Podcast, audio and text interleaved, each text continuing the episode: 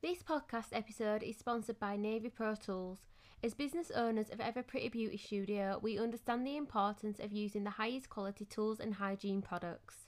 We instantly fell in love with Navy Pro Tools when we first invested in their cuticle pushers named Ethel and Doris.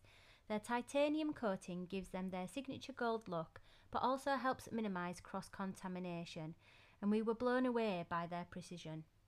Hygiene has always been a top priority in the studio, and using the Navy three step hygiene process has allowed us to work safely and effectively, giving us full confidence.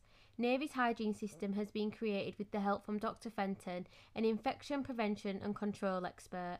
If you wish to place an order, you can use our code PRETTY10 for 10% discount.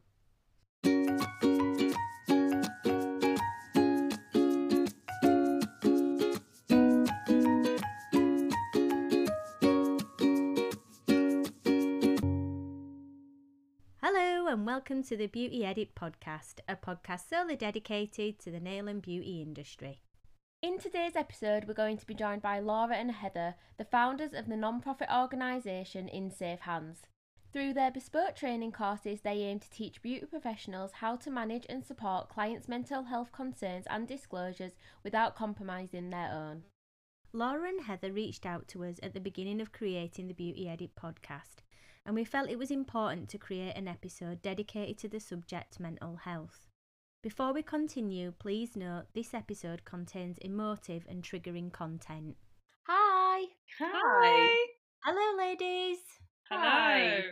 Is this the first time we've done a podcast with four people, or is this the No, this is the second time? Second time, Oh, yeah. Feel blessed. It- it's always interesting with four.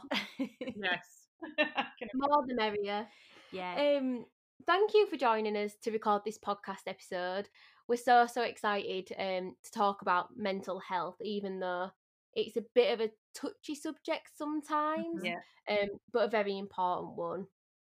So I think to start with, could you maybe give us an introduction to yourselves personally, um, and sort of like your journeys to where you are now, but also um in safe hands. Okay.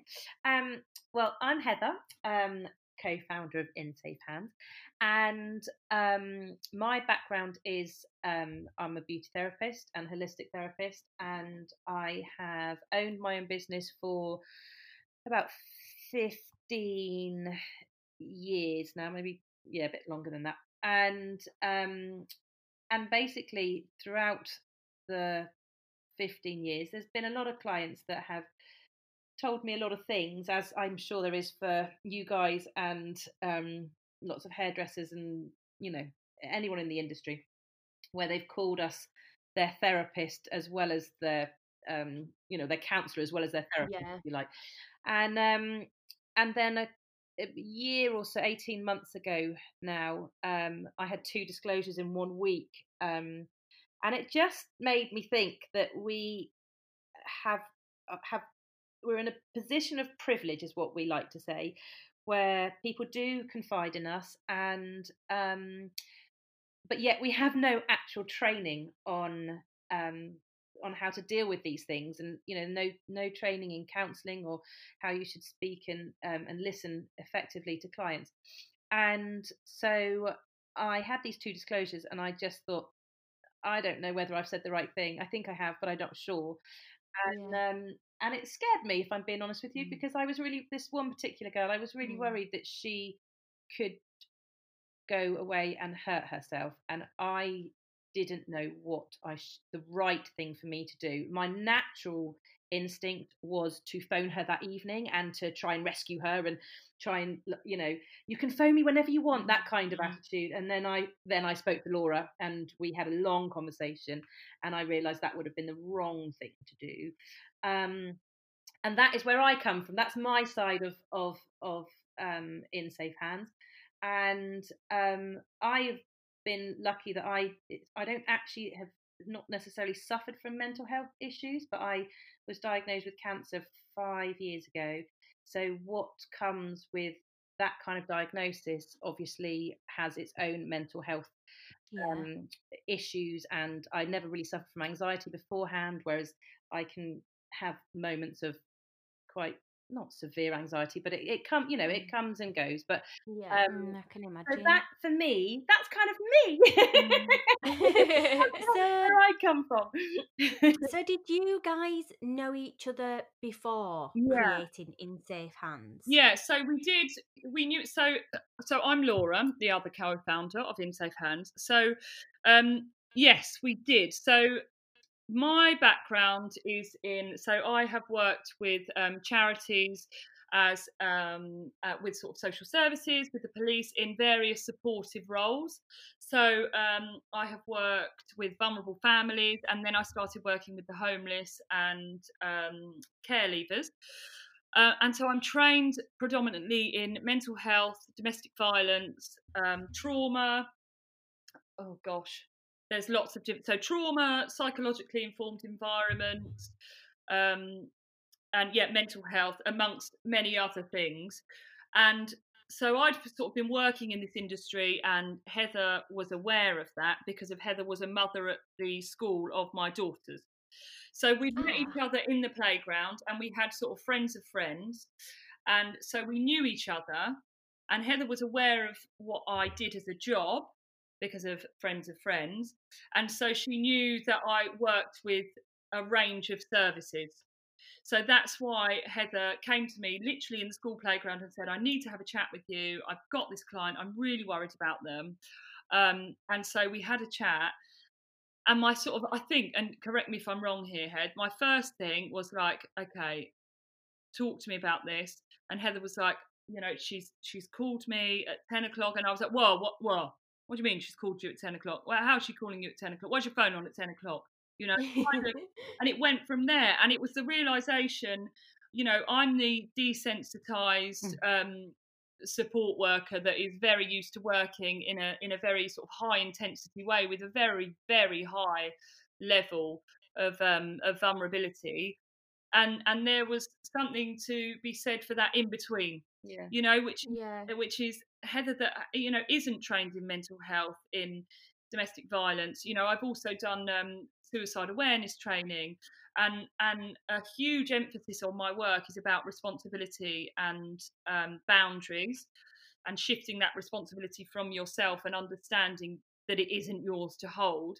But we really quickly discovered that normal, uh, for want of a better word, normal people wouldn't have that knowledge. You know, like. Heather, who is a wonderfully empathetic person and somebody that sort of naturally wants to help, you Yeah. know. And I Yeah. also have that within me, as do a lot of people.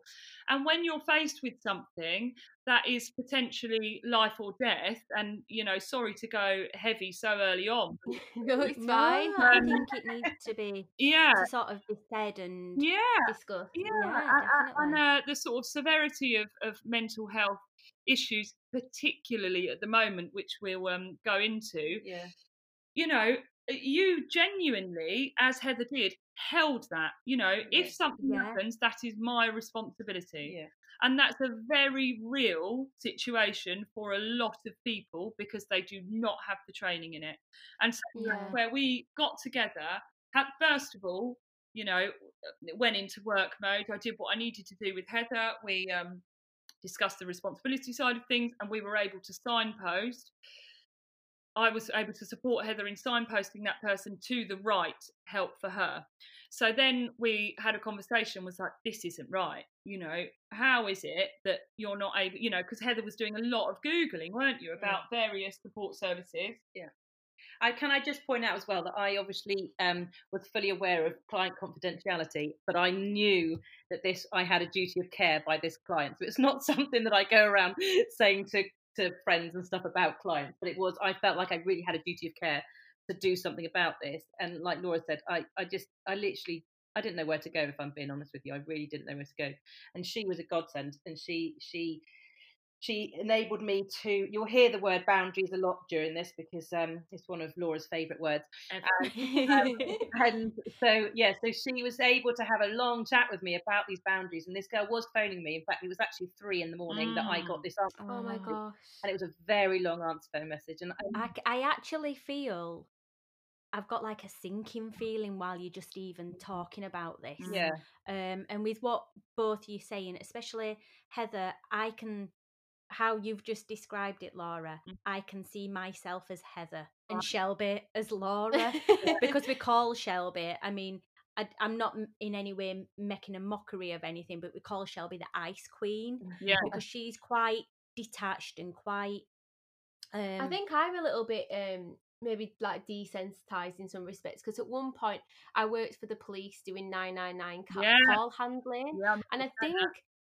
You it's unbelievable just how many things go on in the like worldwide but in the UK I'm talking Mm. you know every day there were calls coming in and you could relate probably 99% of them back to something relating to mental health Yeah. you know these people that were committing crimes or you know were victims there was like a lot of the times mental health somewhere was in Oh, that yeah. story Yeah. and i think from just constantly taking phone calls you know i think i just thought not that it's normal but i became desensitized Yeah. to it in a certain respect and Yeah. very common and you know as a as a professional and and working with other professionals we would just have these conversations very naturally every day and i'd be talking you know i'd go into meetings and be talking about the most heinous things you know the things that like make people sick to their stomachs like the ones that they're like i can't go there i don't ever want to think about like i as my job i had to do that and Mm. actually if i wasn't able to hold that and do that i wouldn't be able to effectively you know do my job but within that boundaries you have to be extremely boundaried otherwise it you know it bleeds in but there you know there are like it's really um interesting and refreshing to hear you sort of reflect on that. You know you're the more of the empath shelby's more of the and and everyone is different in their way Yeah. that they react to things you know but yeah, whilst everyone's different in the way that they react to them i still need to look after myself. Yeah. and and i've had yeah, to develop ways of doing that as a result of the job that i've done and if i didn't you know i'd I, I wouldn't be able to do the job that i do and the job that we do. But um yeah it's um it's really interesting isn't it really interesting yeah. yeah.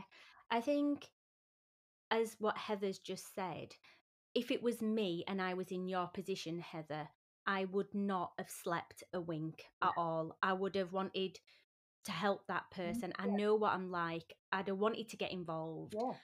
because we don't have the training and we don't know how to deal with No. it. It's never something that's spoken about, whether you're at college, you've gone on a beauty No. course. No. It's we're never taught it or how to identify any signs or what do we do with that information and how do we protect ourselves when we've got that information because I know myself that would make me poorly Yeah. as in I won't be able to sleep. Yeah. I'd be worried. I'd be, like you say, googling, messaging. Yeah. all your energy would just Yeah, go towards it that would. one that one It subject would. And wouldn't I it? think that I, just- I mean, I, you know, I'm not saying it for everybody, but I think if you go into the beauty, the hairdressing, the holistic wellness industry, there there is an element that the people that choose that as a career, it's because they want to give something to people. They want they, they they want to make people feel better. That so they have that natural. Mm. They will be slightly. I'm sure they'll be natural empaths when they when even just finding their their career path. So I think it's it can make even I think it can therefore those sort of conversations or those disclosures can be quite um, distressing and and and and impactful on on somebody's um yeah on somebody's mind uh, as as and you just want to be able to help and when you have somebody standing in front of you that is clearly very poorly Mm. um not knowing quite where to turn after they leave your place which is your you know that sanctuary that we're so Mm. that we you know that, that we we feel well hopefully lots of people feel really proud to be in and that really chilled out atmosphere. But actually when somebody that's most people leave feeling really happy but when you suddenly start worrying about somebody Mm. that's walked out of that door it changes yeah. it changes uh, lots of things. Absolutely. And And- that's where we kind of step in. That's where we step in. So for us, um, I think it would probably be quite helpful at this point to just sort of discuss that that that gap really in the beauty industry and why it is so important. You know, because of all of the things that we've just discussed, as we're talking, and as Amanda, you were just talking, and you, Shelby, and saying about, you know, in the beauty industry and the things that we, you know, I'd go at home and I wouldn't be able to see. My mind is still blown that there is no mental health awareness training, you know, even at a very basic level, Yeah. which is just aware, so spotting the signs, you know, even just to the point where we're putting posters up you know even that we're just when we when we're at college we're just discussing possibilities you know it it just blows my mind because of from a um again from a sort of professional perspective and from a psychological perspective and what Heather was just saying about that sanctuary environment, what that Yeah. does to people is it really embeds and cultivates a sense of trust. Mm. So you have this this place where you can go, where you can see the same person that you've built that level of trust with, and so already you're more likely if you've got a mental health issue you're more likely to disclose because of that and then you add into that mix you know the so with massage you've got that sensory Mm. experience which again that's a huge trust Yeah. thing Yeah. but there are so many It's nurturing. nurturing Yeah. exactly and it's that feeling of safety Yeah. um and for so many people that don't experience that in their normal day-to-day life and know that they can go into that and have that but also be listened to is is very um is very reassuring and so therefore they're so much more likely to disclose and yet here we are you know in this position whereby we're almost you know welcoming inviting and nurturing this sort of disclosure environment for people but then have no idea what Yeah. to do when it would actually happen Yeah, Yeah. I think when I think back to when clients have told me personal information and it's it's never been anything related to mental health. I've never really had a client who's been severely poorly.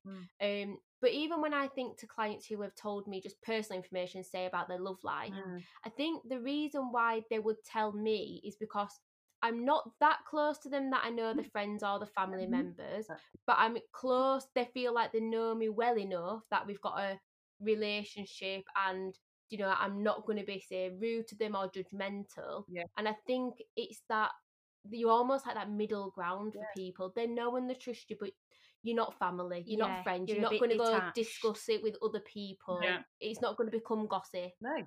Um, but like you said, it then becomes the perfect environment Yeah. for people to disclose Yeah, information to you. It, it does. And there's this um there's a, a story that I always discuss because of its particularly um poignant in this and it and it relates to domestic abuse. Um because of there's a lot of as you know, one in five um, people are affected by domestic abuse, and that has rocketed in COVID. Um, Yeah, and so the chances are that you're seeing people probably on a daily basis that are experiencing some form of domestic abuse. Um, and and like you were saying, you know, people disclose about their relationship, and there are certain things, and in um, the professional world we call them red flags. So there are certain things that people might disclose that might seem to the average person absolutely nothing you know like a, a strained oh that's, that's a bit of a weird thing for them to say you and but you know you discredit it and it didn't really mean anything but with the right sort of training and it doesn't take a lot but just to have that awareness to tune in to then have a bit more inquiry into that it could be that they are trying to disclose something and there was a um, a case of a young girl that was visiting her hairdresser regularly. I think she was going on a monthly basis and she'd built a great relationship with her hairdresser. And she'd go in on a monthly basis and she'd have a good chat, she'd have a good gossip. And um but her partner would always walk her into the appointment and he would always sort of loiter and wait outside. But you know, that the hairdresser had known this person for a long time and that's just what she did and that was that. Um and it turned out that actually the reality of her situation was this was the only time where she was allowed to do anything for herself and he was an extremely controlling uh, perpetrator so he would walk her to the appointment um, and he would wait outside and actually he killed her Oh my goodness. yeah and I, I- you know again sorry I, I I told you I was the decent. No. I always you know. But it's right really, in there. but it's really important because it is Yeah. the reality. Um, Yeah. and actually, whilst I'm I'm not for one second saying that that hairdresser should have, you know, she could have saved her life. However, had she have just had a bit of awareness, she she maybe would have gone. It's a little bit strange that he is dropping her off every day. Uh, you know, every time she comes to the appointment. yeah.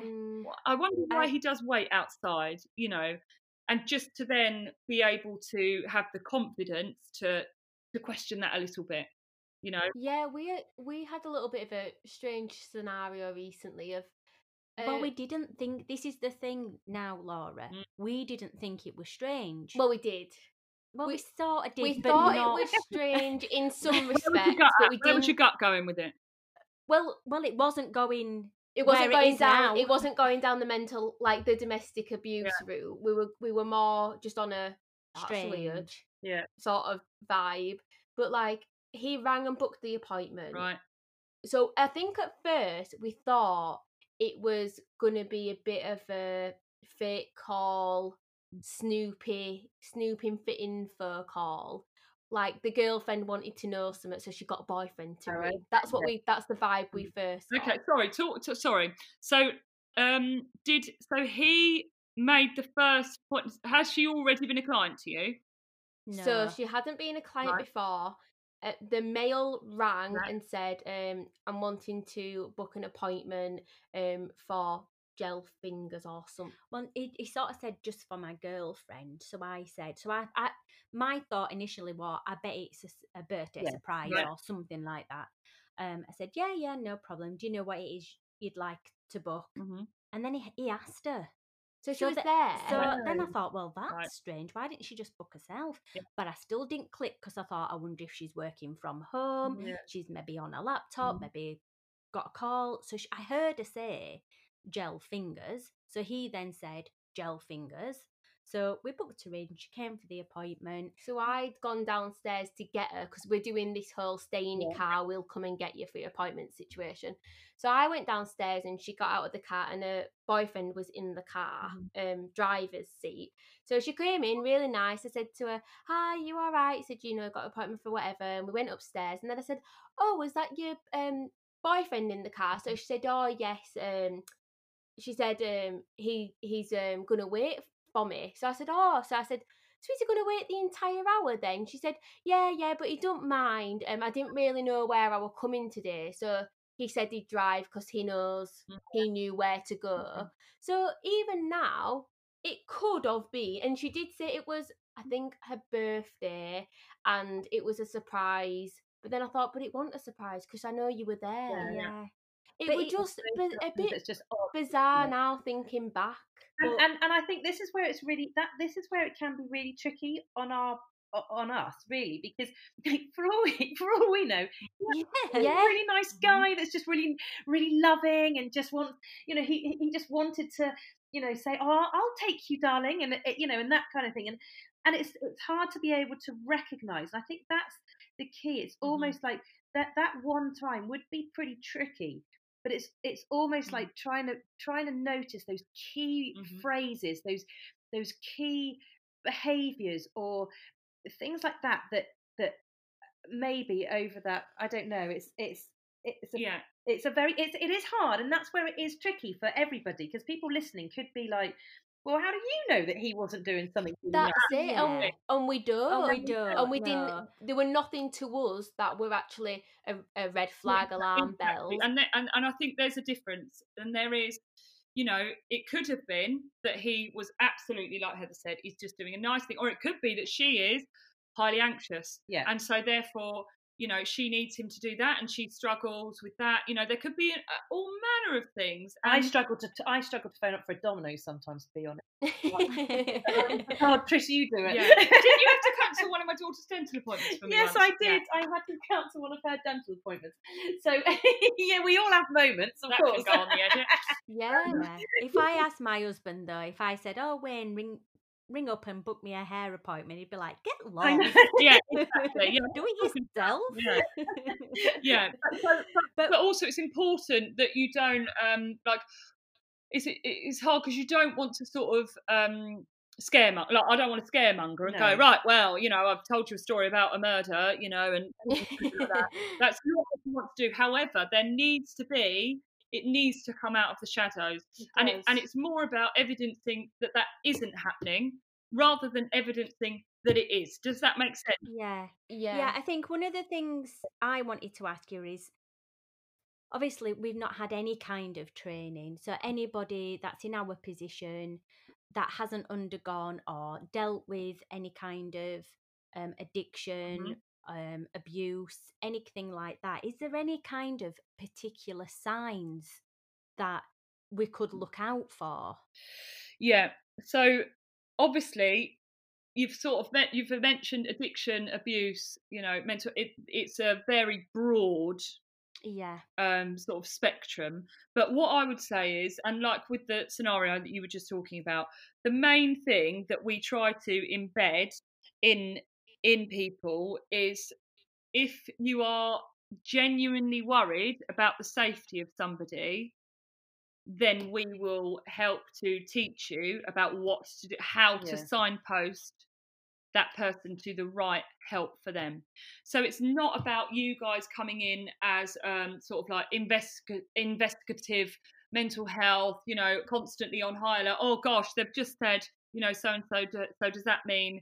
Oh, you know, Yeah. because of that's not what you're trained in, you know. And so a, a, huge emphasis is put on um, signposting that to the right person if you feel that it is at that level. So our training provides you with the understanding understanding the difference and then looking for the signs. So with mental health, predominantly we're looking for signs if you were worried that somebody if you thought that somebody was at risk of taking their own life if you thought that they were at risk of hurting themselves or others if they're talking to you about things that might indicate that they've you know so if we're talking suicide wise it's generally it's quite a complex thing to um, tackle because of suicide.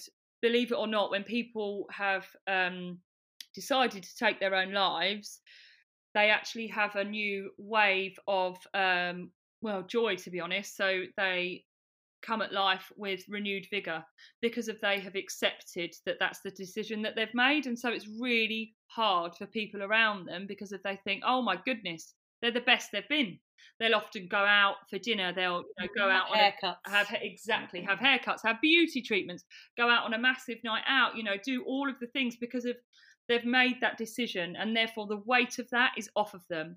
So it's this really difficult um difficult time that presents itself as one thing but the reality is it's because of they've they've come to terms with that decision. So really there you're you're sort of listening out with um with regards to that for things of um I don't I don't feel that I want to be here anymore. I think that people would be better off without me. It's those sorts of um of conversations that would really sort of prompt you then to to be signposting Whereas I think things like just normal, like I think normal, but maybe not so severe or extreme Mhm. as suicide when it comes to just normal mental health. It's just recognizing the way people talk about themselves and just whether they're just you know when people just have a really low self-esteem or they're just saying that i'm i'm not worthy or i'm oh i'm rubbish at that i'm always i can't do anything right you know those little those someone that constantly is putting themselves down there tends to be something going on you know Mhm. and i think that's something Yeah. that you can look out for that's something that's quite a i guess a, a bit more of maybe of an obvious thing would Mm, you say to Mm. that that therapists could look out for Mm. when you're having a normal conversation just the the cues of them saying yeah i'm i'm yeah i don't do anything right or i'm oh i'm so ugly or i'm you know, Yeah. those kind of things and that just some yeah that would be that would be a trigger that would be a, a trigger for for me to be like yeah there's something going on a little bit Mm. more than than Mm. um does that make sense girl Yeah, it does. Yeah, I think what both of you have said, um, I can sort of relate to because I am. Um, I don't. Can I say this on the podcast? I'm going to say this now in case we have to edit it out. But a neighbour, two neighbours of mine, um, committed suicide. right There weren't there weren't recent- clients. They weren't clients, but they were a na- neighbours. Um, I'm not overly sure how old they were. I think they were in the 50s. Mhm. Um, And both. household. yeah, Yeah. Wow. Yeah. Husband and wife. husband and Oh, wife. Oh. wow. And it was so heartbreaking. Mm. um the sort of journey that led to it um and it was just mental health Yeah. it wasn't a bereavement or an addiction or anything like that um but the lady had tried a few times and just everything you've just said laura Mm. she joined a gym she started going out walking um She was talking to another neighbour of ours. Yeah. Like she was going around for coffee Yeah. and saying how, you know, how amazing she Yeah. felt Yeah. and all these things. And now that you said that, it's like, oh my gosh, like Yeah. you know, had just simply accepted the fact. Yeah, exactly. yeah Yeah, it's um another one of my um that uh, quite recently actually that happened. Um, somebody that I knew. Um, he he took his. I didn't know him personally, but it was a very close friend of mine. Um, knew him very well, and he took his life. And prior to him taking his life, the last photo that he posted was him at the hairdressers, and it was him taking a selfie of him having his hair done. And I just thought the hairdresser would have had no idea. Know i've got goose. I know, I have too. Yeah. I hear, I've heard that story loads of times, and I and again, I and it was, you know, and he was. I mean, and I've seen the photo as well, actually, and, And do you know what? uh, It's quite harrowing because it's extremely harrowing and and and you know he uh, he'd been going to that hairdresser's a while but you know it's exactly that and it's really it's a really hard thing to kind of um, get your head around as well yeah, especially for for loved ones and it's it's a really difficult thing but unfortunately suicide is something that we are seeing a lot of yeah. a lot Yeah. of why why do you guys think there's so much stigma still around mental health and people still seem to feel ashamed and Mm. don't want to discuss it or why why do you think that is still even now Well, I think I think that there's so much. I think the media still have quite a bit to Mm. play as well. You know, people will watch movies. They'll watch and they'll they'll they'll they'll make their own. They'll make judgments about. You know, I, I mean, not that it's the same thing, but um, you know, Rain Man, for example, being autistic. You know, those and that's what people believe that autistic people are. It's Rain Man, and that's just not true. And I think that that doesn't help things. And I think that people believe that if they're if we're we're in a place where people are trying to hold jobs down, especially at the moment, but if their boss knew that they were suffering severely from mental health Mm. issues, and we're at a time when people are trying to make people Mm. redundant and stuff, they're hardly going to shout out, "Oh, I'm actually really Mm. struggling right now," because they might they might think it might not be true, but they might believe that actually they could be the first ones that will be given the boot, or Yeah, you're so right. And I think it's pressure. So I think, we- like Heather's just saying, like it's that pressure. So it's that pressure to do the job. But also, I think what we have done as a society is we have created this ideal, this yeah, perfection. perfection. and it is just mm. unsustainable Yeah. and entirely realistic. You know, I have two girls. Heather has a little girl that's at the same age as my daughter and a son. This ideal, this idea of perfection, you know, you look at Instagram and you see, yeah you know, the, uh, what people think that they need to look like, what people think they need to behave. It is not reality No, it's not reality. you know, you look at any celebrity that is having their photograph taken, you know, say if they're in Hello magazine or another magazine, they're having four to five hours of hair and beauty. Yeah.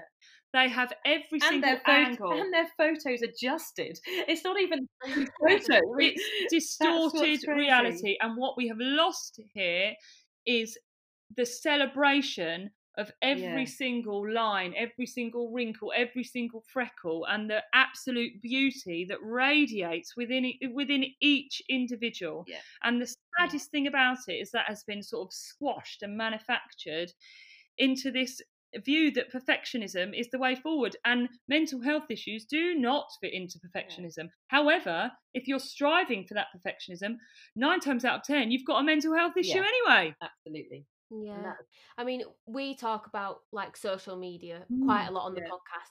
You can guarantee it comes up multiple times in multiple episodes Mm. about the pressures that come with social media. and you know, the fact that we shouldn't be comparing ourselves to other you know technicians or therapists because a lot we come from um quite a big nail background and i think all you sort of end up doing is falling into the trap of Mm. More followers more followers Mm. more followers and for us you know we have to sort of take a step back and we have these like days where we say we're taking a digital detox because you do need it and i think if you sort of are the type of person to quite easily fall into that trap then it's also so easy to start comparing yourself to other people and then It's so right. every angle, isn't it? It's not even. I Mm. mean, the beauty industry is such. I think the beauty industry is particularly a bad place too because of just how much emphasis there is on how we look. I mean, uh, particularly yeah with hairdressers, maybe more than beauty therapists, maybe because Mm. they're standing in front of a mirror Mm. all day. Mm. You know, I hardly. Maybe I should do. I hardly ever look in a mirror. when I'm No, work. yeah. yeah that's but. I never do. Our eyes, like you know, and I've just been doing like a massage or something, and a hot flush. And um, but when you but with a hairdresser, you know, they are standing in front of them, they are looking at themselves all day, and yeah and they and it, it's and I, I I mean, don't get me wrong, there is a place for social media, of course there is, but I it can be so toxic, and Yeah. and it, it it just goes for mums in the playground comparing Mm. people's lives, you know, listening to people Oh. saying my kids are doing this, my kids are doing that, I'm going on holiday here, whatever. And I just, it'd just be so, lo- it would just be so lovely if everyone could just be a happy for everybody else for what they have, Mm. but also just to be. Oh, I'd love a world where everyone was just really like, yeah, this is me, this Yeah. is me, you know. Yeah. yeah Yeah, I think um, jealousy can pay, play a part in it as well. Oh, Oh, it's hugely, terrible. but, hugely. You know, to social media. yeah, it's massive. But I think for me, it's when I see people constantly posting, you know, just on this, just on that, you know, in the adjusted photos. And this isn't me um, casting judgment on them whatsoever, but it's that it's that need for validation, Yeah. and therefore it's that area within yourself that you feel that you need to get validated.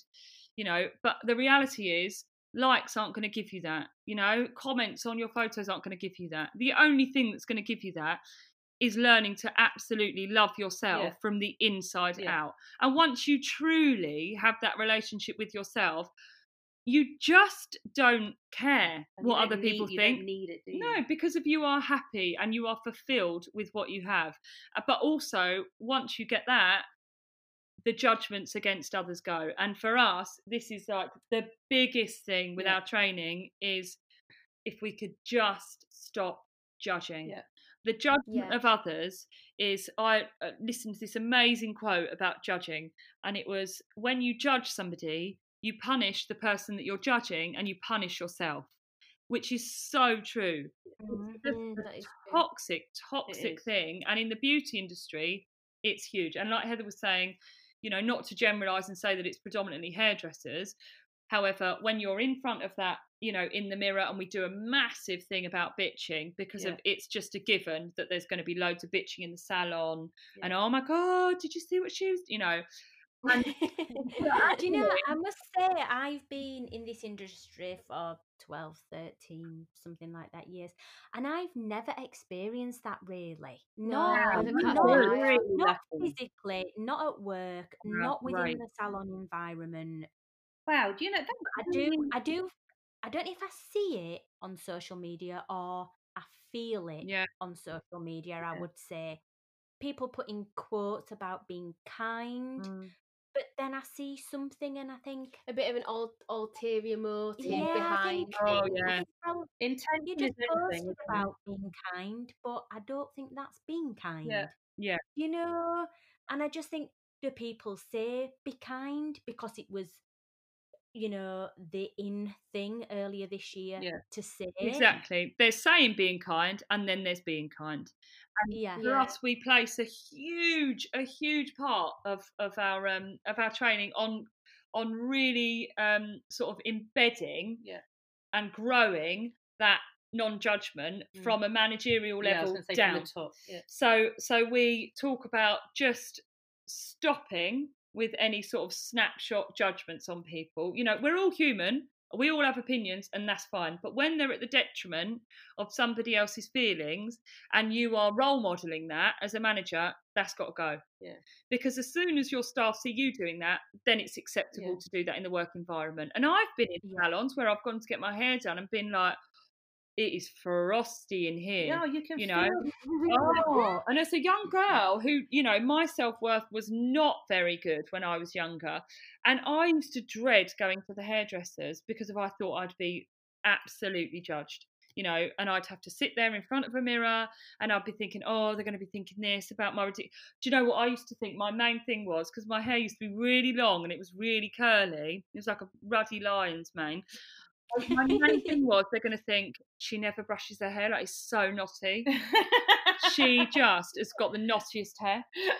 And I mean, that's just ridiculous. Was it naughty? Really naughty. Was it? So did, did you you brush brush it?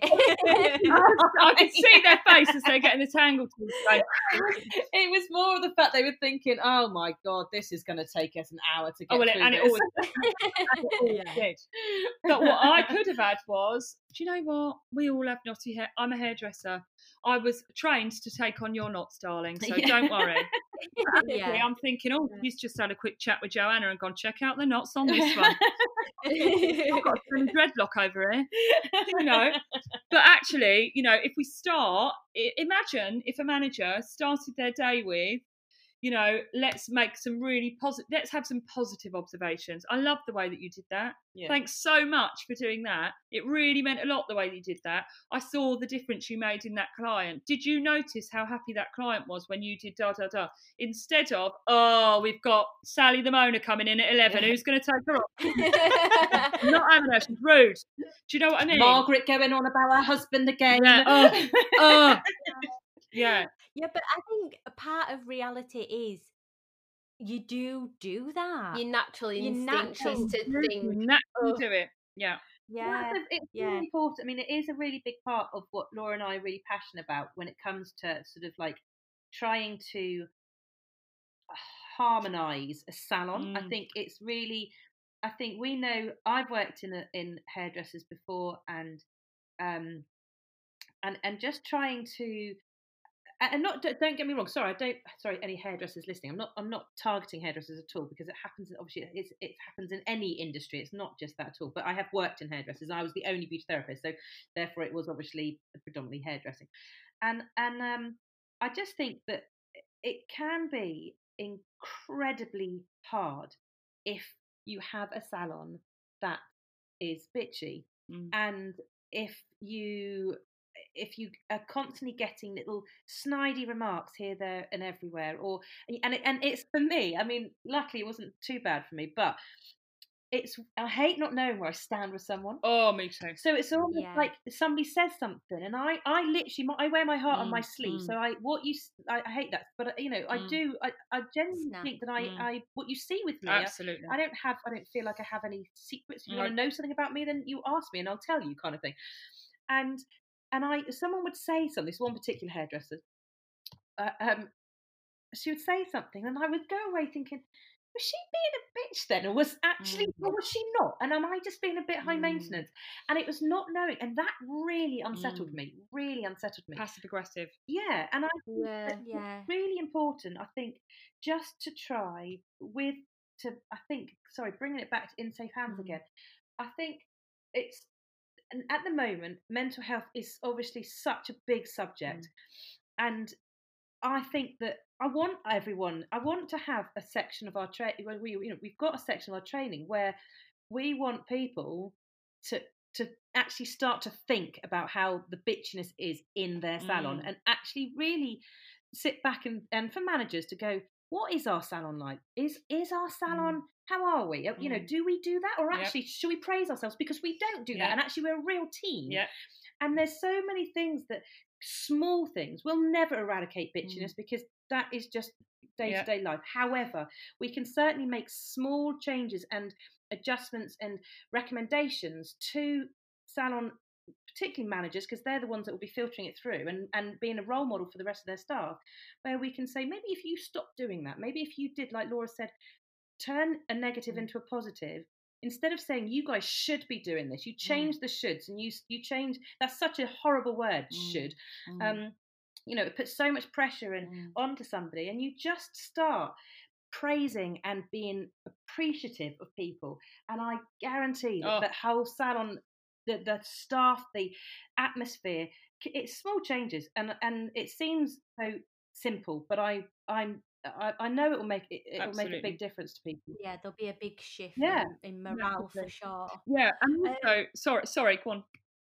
Well, the the thing I was just going to touch on there with Heather was I was just going to say so if we go to work and we feel upset, um, how do we manage them feelings? And I know, like you'll probably say, go to your line manager, go to your manager, but mm. sometimes it's very difficult if you're having a problem at work with a colleague or or with a client or something personal. Or it's with your line manager. yeah, Yeah, yeah. Eh, you know, how do we manage our feelings? What can we do to try and put things in perspective and not be so upset, I Mhm, guess? mhm. I Um, and what steps would you guys say we'd need to follow? Yeah. So we so there are quite there are a few things that I think that could be really important here. Um, I do think them being able to offload to somebody within that, you know, to be able to talk to someone, just to be able to, you know, voice and get it off them. We have this thing where we have a like it's called a shake it off um, session where I'm I Shake don't it know. off, shake it I was gonna Swift then, couldn't we? Yeah, we could have. We could have done that. There are, Yeah. Uh, there are there, there are a few. We'll work on that for the next podcast. Um, but no, but I think that um, and and I I have quite a holistic background, so um, I've I I'm, I'm a Reiki master, so being grounded and removing negative energy from yourself and stuff is something that's really important to me and um and so Laura and I do have a, brush it off um uh literally physically you brush da- you brush your body you brush down your body down, yeah, and a and a, and a quick a quick a quick way to do it is literally so while you're sat there, we'd like you to do this. Obviously, you can't see us, we can't see you.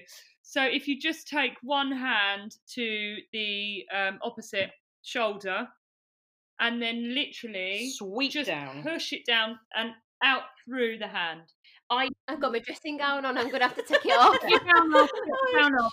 Ideally, we want that energy going into the ground. So you don't want to be brushing it onto your mum No, because that Ah, which I've just brushed mine on. we just brushed it onto each other. double Double brush brush. now. You need to get it off, and it's Right. go into the ground. And so down.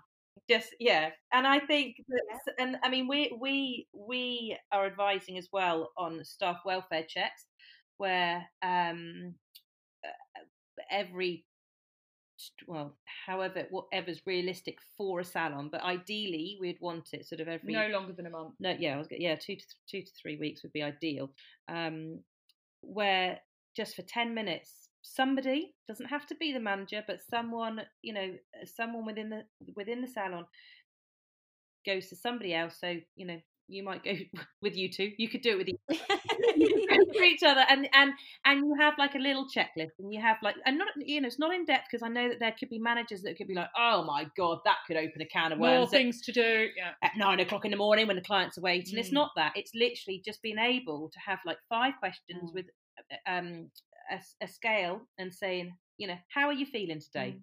You know, and what are your stress levels like?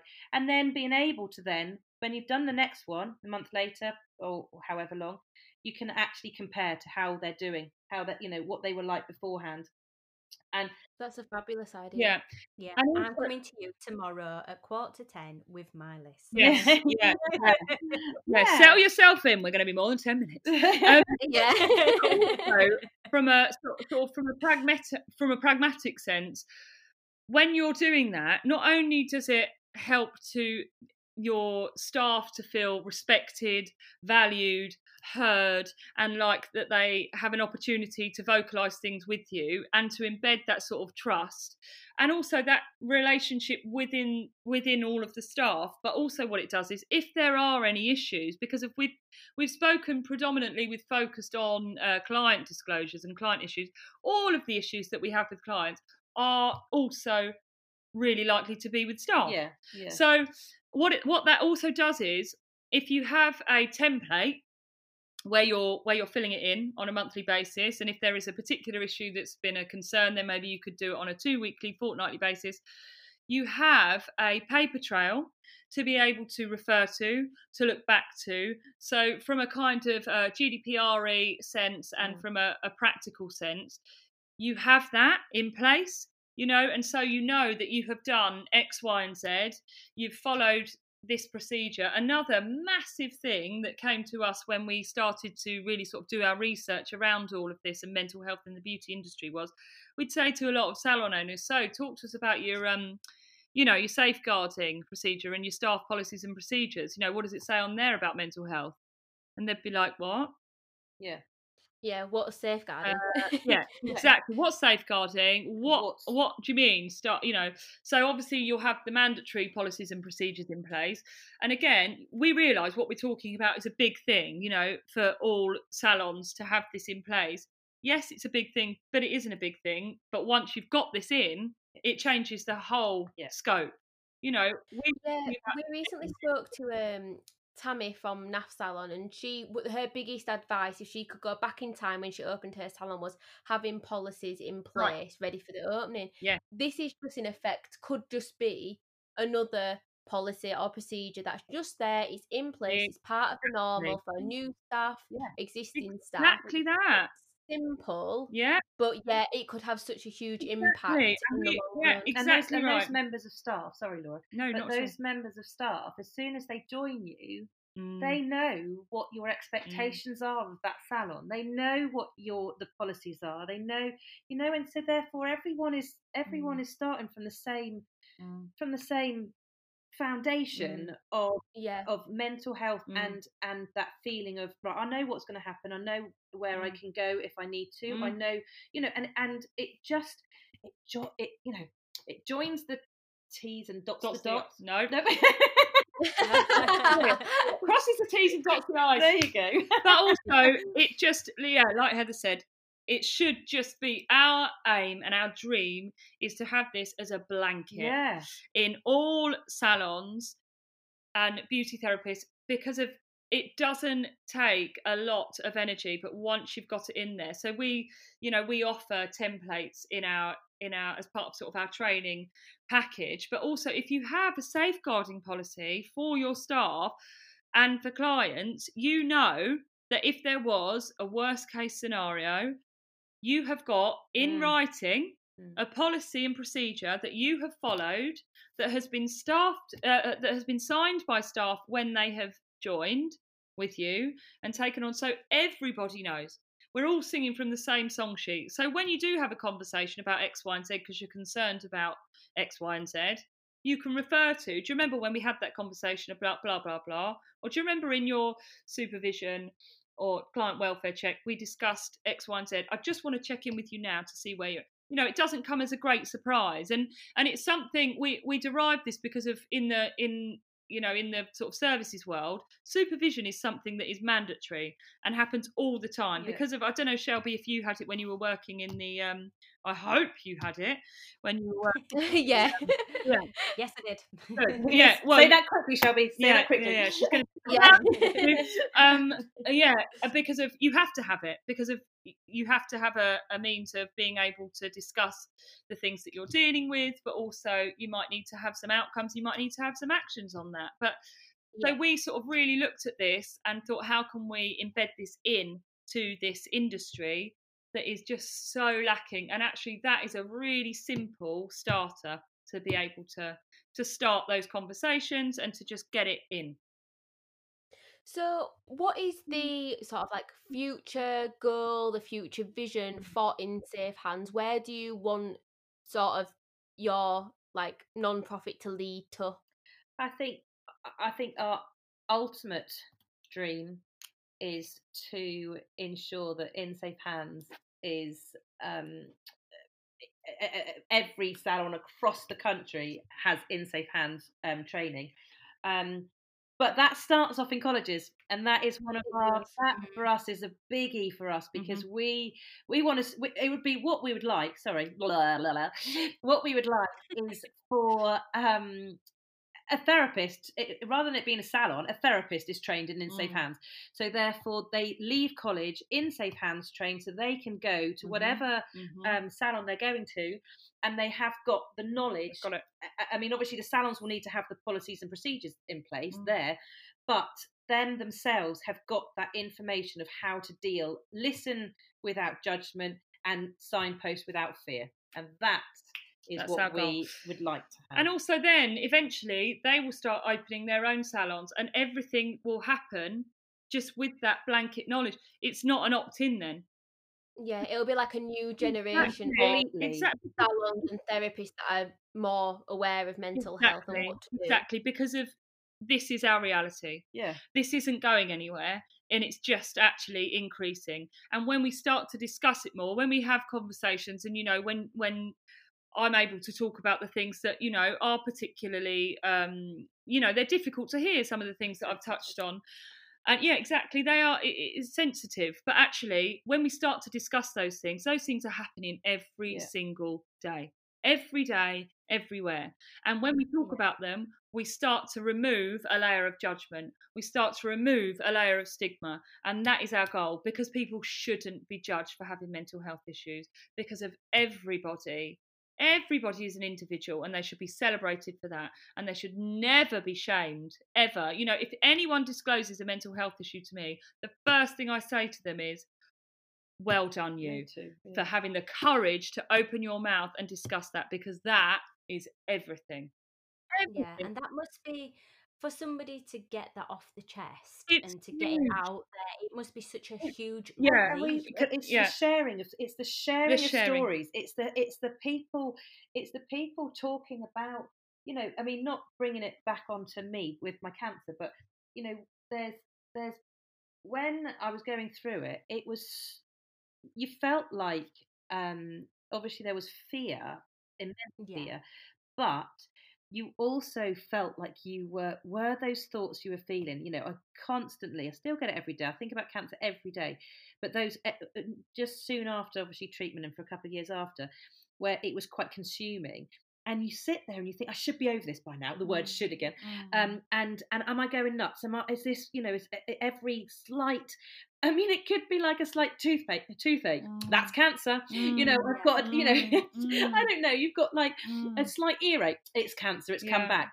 And and and actually when you start sharing when you start speaking up and then you hear somebody you, you know i had was very fortunate with a lot of i made a lot of friends within the cancer world but and you suddenly start talking you're like they're like yeah felt exactly the same. Mm. feel exactly the same head. Feel exactly the same. Mm. and it's the same with mental health. Obviously everyone's stories are different but you know when you suddenly say somebody opens up and you say oh yeah i'm you know i really suffer from anxiety and you hear somebody going yeah i do too Oh, your shoulders. You can All of literally it. physically Yeah. see someone's shoulders go down. Yeah. And a, a, a really um, punchy stat as well for you with domestic violence, it is um, on average 40 incidents before a disclosure. Oh my gosh. That's a lot. You know, so that is phenomenal, isn't it? And actually, Yeah. particularly with domestic violence because of it, it, you know mental health also hides in the shadows but at, at the moment people are talking about it more which is great with domestic abuse there's such a sense of fear you know for so many different reasons um, but actually when you hear that that's huge yeah Mm. The stats on it are massive and so the more we talk about it and the more we start to realize and hold that as a reality the more we can start to you know as a community and together have a joint response to it and open our minds up to it. Yeah, I think going back to what you said, Heather, um, quite a lot of things have resonated with me over this podcast um, that we've recorded this evening. I keep on like looking at my mum and like glaring my eyes, saying, mean- "That's you. This is you." I, I can totally. I mean, I've never suffered with any kind of mental health issue or anything like that, but I have been through quite a lot of tra- would you say traumatic Mm. things Yeah. like my brother passed away from leukemia Mm. my mum passed away from cancer my dad passed away 10 months after that Oh, bless you. I've got. I mean, I'm happy to share it on Yeah. the podcast. Um, and I've got a stepdad who's severely struggling with um, Alcohol, Alcohol. addiction. yeah alcohol addiction. yeah. Um, me personally, I'm not suffer. I don't think I am, but I think with what you said, Heather, you can feel alone and you feel that nobody else understands. Do you quite often? Um, I don't think you realise you do it, but you um refer to yourself as an orphan quite often. I'm, That's I only like- mess about. It's she only mess, she does, and she messes, but then I think there's like that underlying Absolutely. sort of like Yeah, it, you know that do. You that do is how you feel feel. You feel alone. yeah, Yeah. yeah. Yeah. Uh, I um I lost my dad actually uh, just after uh, just before Christmas, twenty first of December, um, and it was quite a shock. And like for you losing both parents, you know, I can't I can't imagine because of for me just that um, shift in identity of somebody that doesn't have a dad anymore. You know, Yeah. Yeah. is is a really is a really huge thing and also addiction is something that's been within my family and something that I have um experienced with people very very close to me in a very um upfront way um so but also look this is so this is what happens and this is what we talk about because of just by Heather having the courage to share her story it's then Yeah. enabled you to be able to talk to us about your struggles and trauma and let's have it right that is an absolute trauma that you've been through Mm. that's huge and and never um you know diminish or underestimate that because it's massive and the fact that you know that you've you've just been able to share that is great and then you know that's enabled me to share something with you Yeah. and you know, all of us know and that's how it starts. that's Yeah, and that's yeah yeah that's what where i was sort of going with this conversation is the whole sort of saying a problem shared is a problem halved Absolutely. it's amazing how once you do open that conversation that there's so many people that feel them feelings that you're feeling and no longer do you feel alone um and you actually do feel like ah Yeah. yeah I've, I've, Yeah. I've got a little bit of that weight off my shoulders um, because there does become responsibility to you for somebody else as well um, and that can be huge Yeah. really really really huge Yeah. Oh, Well, I hope people have packed some tissues for this I one. know, I know. know. Goodness me. Yeah, absolutely, absolutely. Yeah, but you know, but just so, just so important, so important, and you know, thank you for Thank you for that. having us, and and I just think oh i've really enjoyed it honestly. I, I bet people think that's weird. I know what that's- but it's just I think that's what's so I think every I often think people when that when I was going through it I, I was it was quite a I campaigned in North Devon so um I was I shouted from the rooftops that I was She really did. not uh, yeah In an like I was incredible say, way. that's made me sound so arrogant it wasn't Oh, like, oh he- li- listen no, to her. listen not to her. So can we just reflect on this? Twice Heather said, "Oh, sorry to go on about my cancer. Sorry to go on about your cancer. i know I don't want to sound like I'm shouting for the absolutely I couldn't be more proud of the woman sitting next to me. Like literally, as soon as she opened her mouth and said about her cancer earlier on, I literally could not be more proud to be sat next to her. oh, oh Yeah. my hands here Yeah. clapping away Yeah. um i'm i'm clapping I um, but when so I campaigned down here and and so and I wrote for the paper and so uh, it was quite a well-known illness down here.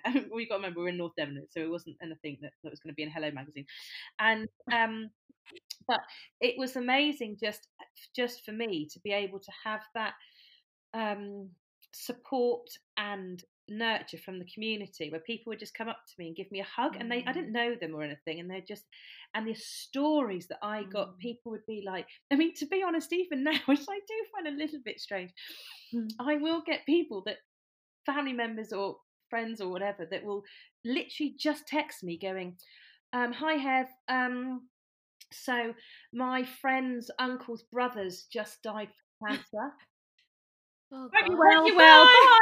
And, and, and and I obviously I obviously quite rightly respond going, Oh, that's really sad. I'm really sorry for your friend. Yeah. husband or, or whatever, Mm. you know, I don't know him. yeah.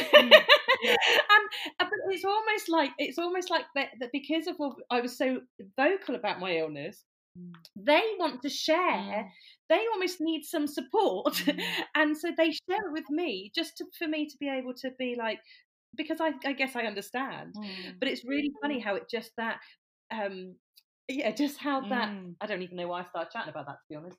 Um, No, because it's it was it was It's- it was sharing. I think that's the whole thing. Is it's absolutely. Yeah, sharing. I think all that goes back to again, sharing is caring, and it, Yeah. and it actually it, it there's so much truth in it though. There really is, Yeah. you know. sharing is healing. Yeah, it's, Yeah. it's healing, and that is yeah, that's just, uh, so Sharing true. is It's healing. so true. and it's part of your healing journey and when you have the courage to expose yourself in that way and be that vulnerable to let other people in uh, the oh the healing that is in that is Yeah. just huge absolutely huge yeah, Yeah. So my thinking right now is I have a feeling when this podcast goes live, you are going to be inundated with messages who have had similar experiences, of, listen. you know, loads of stories to you know to Yeah, tell, and great um, even possibly a lot of people that are actually going to be coming to you, you know, needing help, Yeah, yeah, needing advice, needing guidance. So where where can our listeners go to then to find you? right so the best place to get us is on instagram so we're at in safe hands limited ltd um, you can also on our website you can email us so our website is www.in dash. dash now i always Oh, get hyphen, confused with the hyphen. hyphen sorry Hyphen. Hyphen. Cut. yeah, So cut, it's edit. www. Is it, okay, let's start again. It's www dot in hyphen safehands org Dot UK. Yay! Perfect. Yeah, so those are the two predominantly the um the best places to get us, and also we will absolutely do our best to reply to as many messages as we can. We genuinely will do that, and obviously our whole training is about signposting. So you know if needs be, we will signpost, but also we are more we are so happy to hear other people's stories. It it it's why we do what we do you know it it humbles us it it's yeah it's it's what well, it's our passion. it? it's, our, passion. and I think that's you know that's what I think. Uh, you know, I hope that you can hear the passion in our voices when we talk Yeah. about it because it is something that we really we're really determined to to change the beauty and hair and wellness industry and and starting from the roots at colleges. And I really hope that I hope that the I hope that the country can you know can can jump on board with us as Mm. well and actually really embrace this and say, do you know what? Yes, it's time to change. And I think that's what's really important is it's time to say, no, no, no, we're not going to put up with this anymore. We need to address this. This isn't like Laura said, it's not going away. We need to address this. Mental health is a big issue and we can make a difference. And if we all work together as a team, it's not just Laura and I, it's all of us Mm, working together as a team to be able to make this massive, massive, huge shift within an industry that is so dated when it comes to this. I think the industry as a whole is very dated Oh, yeah. anyway, and I think I think from chatting to people on the podcast and at various events recently, it does fall back to the basics and you know training manuals in colleges haven't been updated Oh. for 15 years It's and crazy.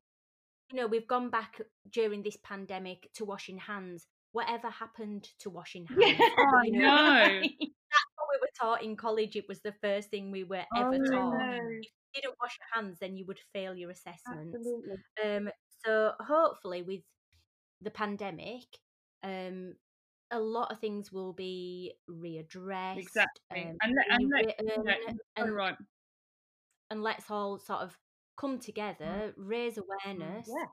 and let's let's get them build the fundamental building blocks in place and it can Yeah. start with something you know it starts small you know even if Yeah. one thing away today it's just to shift that negative that negative thought process so when that negative comes in how can i look at this with a positive you know, how can i celebrate what this person gives me yeah, we really hope that um this podcast is being the start of spreading that word Yes. and spreading that Yeah, awareness. we can help. we want to be, you know, on board and a, a tiny, tiny, tiny little part, you Oh, know, to contribute to this amazing cause. Oh, thank you so much. Yeah, thank you. No, Oh, thank you. Yeah, thank you. You've been amazing guests, and I've really, really enjoyed. It sounds silly, like at the beginning when I said we've been so excited to have you on board, and I bet you're thinking excited. That's a weird word to use, but we genuinely like we feel from our point of view that this episode is going to be so insightful and so useful. It's completely different to anything we've done before. Oh, but brilliant. a really, really worthy I cause. feel, I feel, I don't know about you, Shelby, but I feel like we've learnt so much from talking to you Brilliant. tonight. Brilliant. Uh, do you know, I'm so pleased. And when we when we spoke at the beginning, and you know, you guys were saying, "Oh, you know, this is this is what we do," and you know, we're not trained in mental health. That was the aim for us. You know, we we don't need to quickly do a masterclass in training you in mental health. What we need to do is ignite that fire in your belly to start shifting your way of thinking slightly. And actually, let's start talking about it. And hopefully, you and and your listeners will then start talking about oh do you remember oh did you hear that and we spoke about that and we spoke and then it starts you know yeah, Yeah, absolutely. snowballing. Brilliant. Yeah. Well, thank you so, so, so much. thank Yeah, you thank you. you. both so Yeah, much you've been you so amazing thank you Thank you so much for listening to this episode. If you've enjoyed our podcast, please leave us a review and subscribe. We would love to connect with you on social media. You can follow us on Instagram at the Beauty Edit Podcast or join our Facebook group, the Beauty Edit Podcast Society. Thank you so much again, and please do look out for another episode of the Beauty Edit podcast.